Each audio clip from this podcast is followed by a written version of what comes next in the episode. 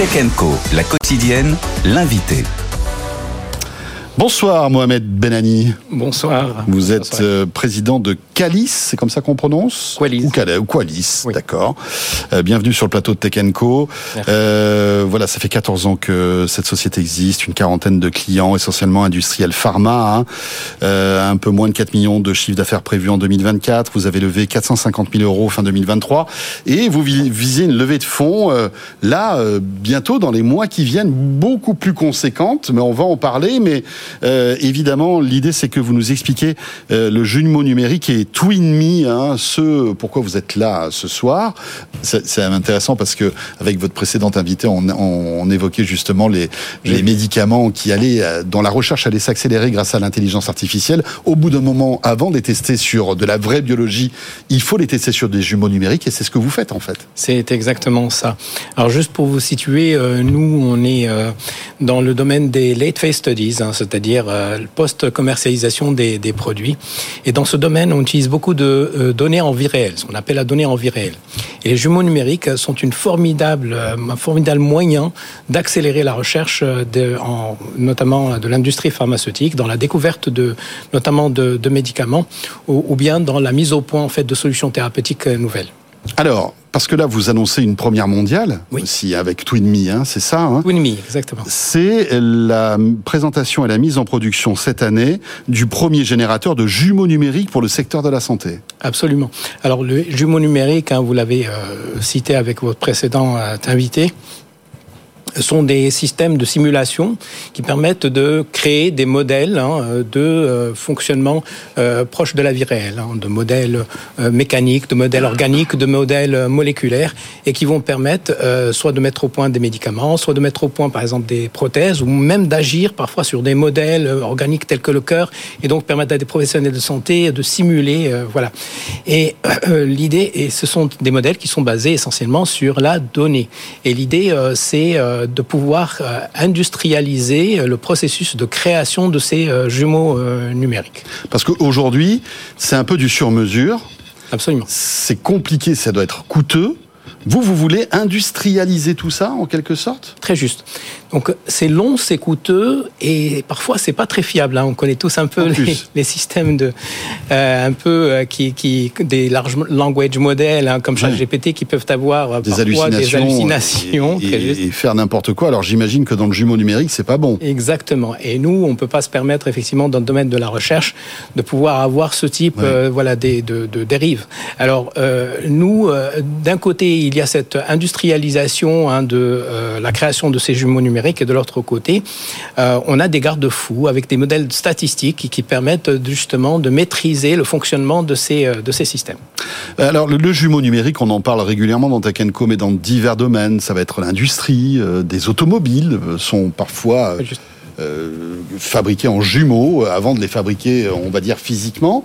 On peut faire l'analogie finalement. Et, quand vous parlez de ce jumeau numérique, c'est un être humain entier, excusez-moi, je dis peut-être une énorme bêtise, ou alors est-ce que ça va être un organe, est-ce que ça va être, je ne sais pas moi, une partie des cellules Qu'est-ce que vous allez reproduire en fait à l'identique? Ça peut être tout ça, tout ce que vous venez de ci- citer.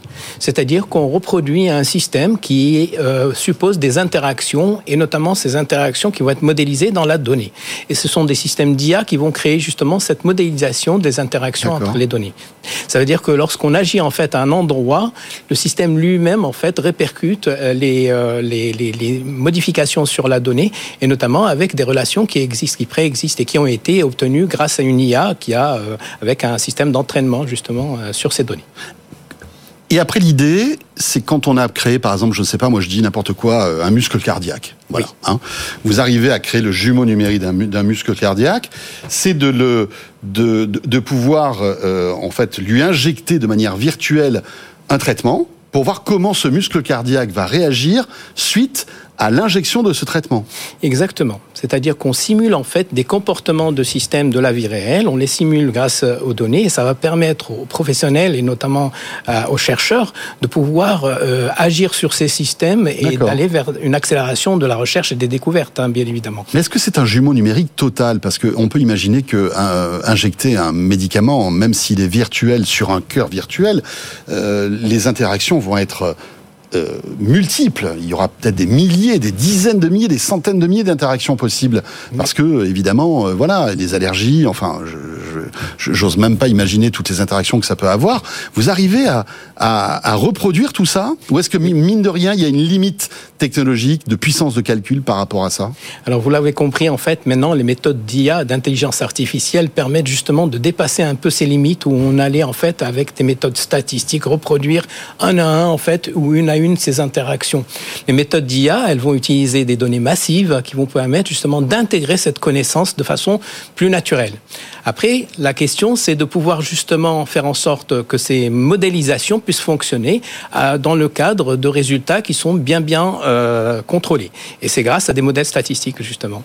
Très bien. Vous, vous avez quoi euh, Vous avez reproduit quel type de d'organes ou euh, de, de, de, choses grâce à votre à TwinMe aujourd'hui? Alors aujourd'hui, nous avons commencé à travailler, comme je vous l'ai dit, TwinMe c'est un générateur de jumeaux oui. numériques et nous avons commencé à travailler notamment sur euh, des maladies chroniques, euh, essentiellement euh, diabète, euh, hypertension artérielle, et puis nous avons commencé aussi à travailler en oncologie sur des parcours de patients et euh, le, tout l'enjeu, c'est de pouvoir prédire des, euh, des événements, des, événements, des complications, notamment, euh, par exemple.